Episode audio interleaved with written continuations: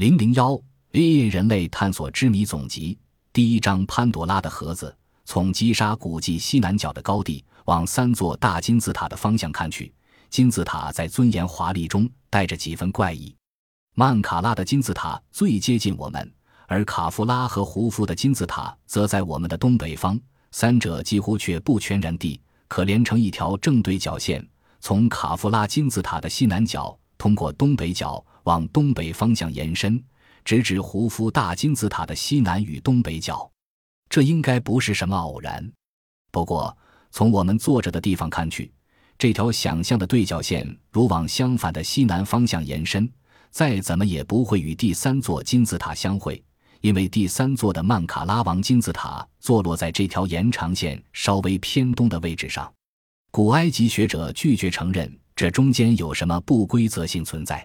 关于这一点，我一点也不感到意外。学者们从来就不认为击杀高地的建筑是计划性盖成的，在他们眼中，金字塔只不过是法老王的陵墓。三位法老在前后七十五年间，为主张各自的个性建造了自己的金字塔，相互之间并没有任何关联。如果曼卡拉选择出现，也没什么值得奇怪的。不过，古埃及学者们错了。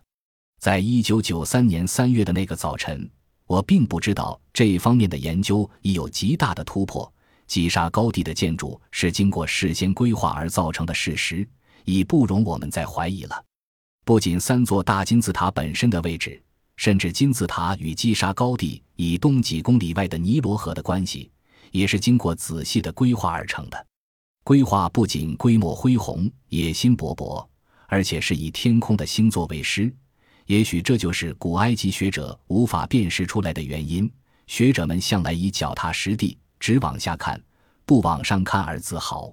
在后面的章节中，我们还会对星座与金字塔形式之间的关系做更详细的说明。不过，这里我们首先要说明的是，每个金字塔整体计划虽然庞大，但是每个细节都反映出建造者在测量方位和方法上表现出最严谨的态度。